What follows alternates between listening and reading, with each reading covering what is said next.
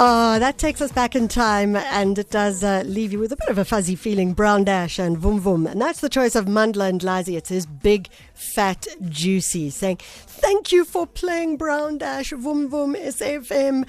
Uh, Mandla, we'll do anything for our listeners if we are able. And don't forget, if you want to send us a WhatsApp, you can do it 0614104107. Twitter is at SAFM Radio, hashtag SAFMJSB or at Mish Constant.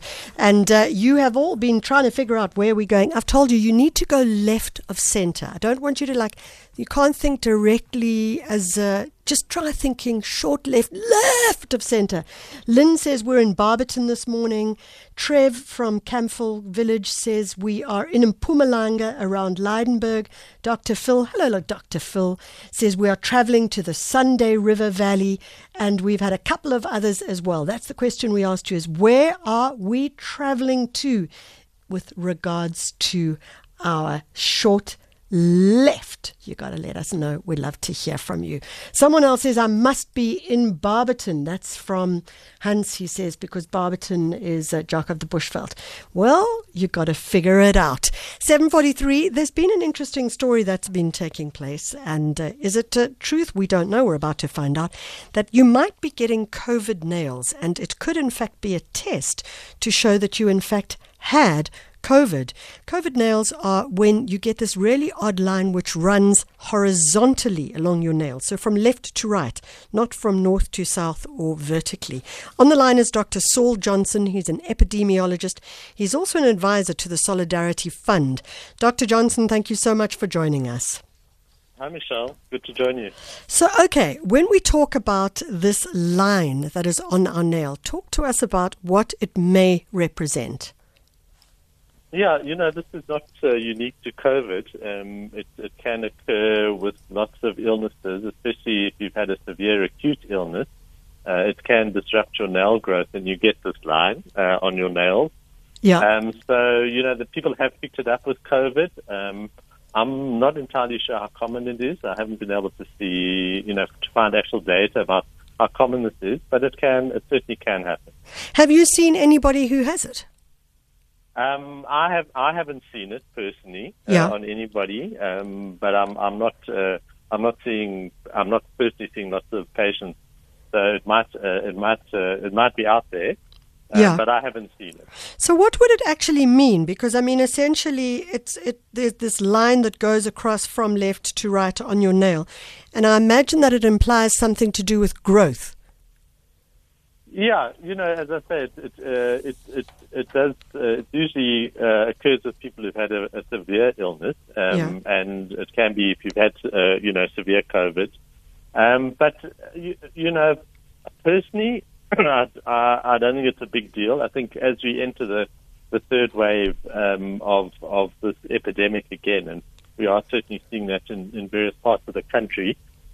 I think people need to pay attention to, you know, the common signs of acute COVID, which I think is far more important for people. You know, the, um, have you got a fever? Uh, have you got, uh, you know, um, shortness of breath, particularly um, aches and pains? And those people must go and get a COVID test because, you know, as we, we are starting to roll out the vaccine. But, Yeah. you know, we're not at, we're not at levels yet where we, we're protecting lots of people.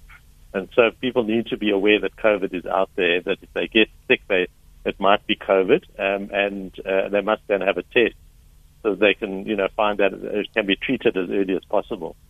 So, you know, what's interesting about it, and I I read something that the British Association of Dermatologists were saying, that essentially, by the time you get this line growing out of your nail, if there was a, um, a, a relation to being ill with something like COVID, it could you could then measure potentially uh, antibodies in your body. Would that be correct? You know, I, I have to be honest. I don't think it's very useful um, because it's a very non-specific thing. You know, that, Yeah. um, and uh, and given that we're in the middle of a big pandemic, um, I think you know the fact is that many people in South Africa have probably already been infected with COVID. And we know people have, you know, we've done antibody tests, and as many as uh, in in certain parts of the country, as many as 40% of people already have COVID antibodies. Wow. Um, yeah, yeah. I mean, Uh, that's that's nearly forty percent. Is nearly one out of two people. Exactly, exactly. And, and certain people I know, for example, um, some of the, the medical aids uh, are projecting that, uh, that in fact about half of people already have been infected and have antibodies uh, to COVID. So, um, yeah, you know, I mean, this has been a big epidemic and, and um, so I, I suspect if you go and measure people, a lot of people already have been infected. Wow, that's extraordinary.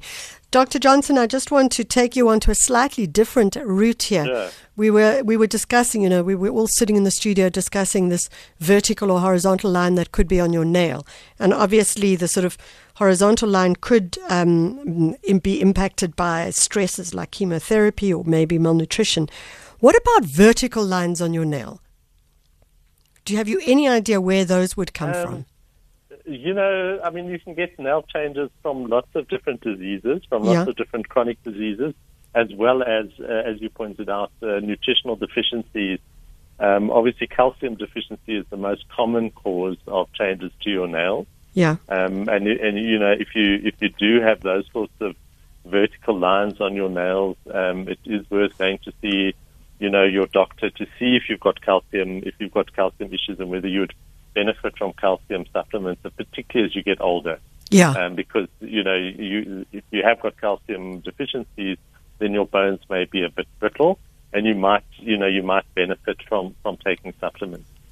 Fantastic. Dr. Johnson, closing off, uh, I'm going to ask you just to do a big shout out. What do we all need to do when it comes to things like COVID 19 and how do we protect ourselves as we move forward?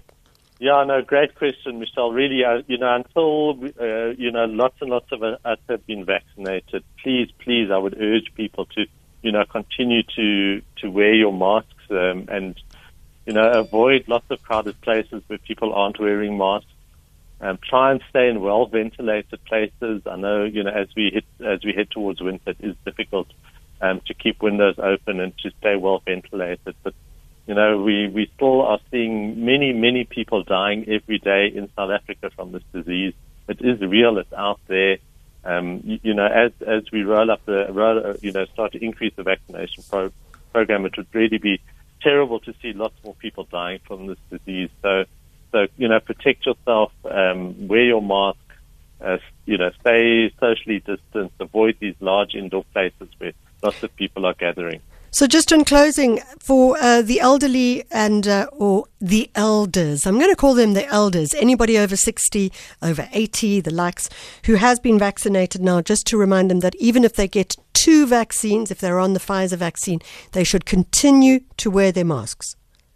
Yeah, you know, you you can. Um, I think if it's if you are uh, at least two weeks post vaccination, you probably should of your second vaccine you probably should have good immunity. You will have good immunity. You can stop wearing your masks with other people who've been vaccinated. Um, you know, that, that's absolutely fine. If you're seeing other people and they have been vaccinated, then, you, you know, you don't have to wear your mask. But, um, you know, but certainly you need to wait until you've had two doses. Um, you need to wait at least two weeks. Uh, and, uh, and yes, you still have to be careful, absolutely.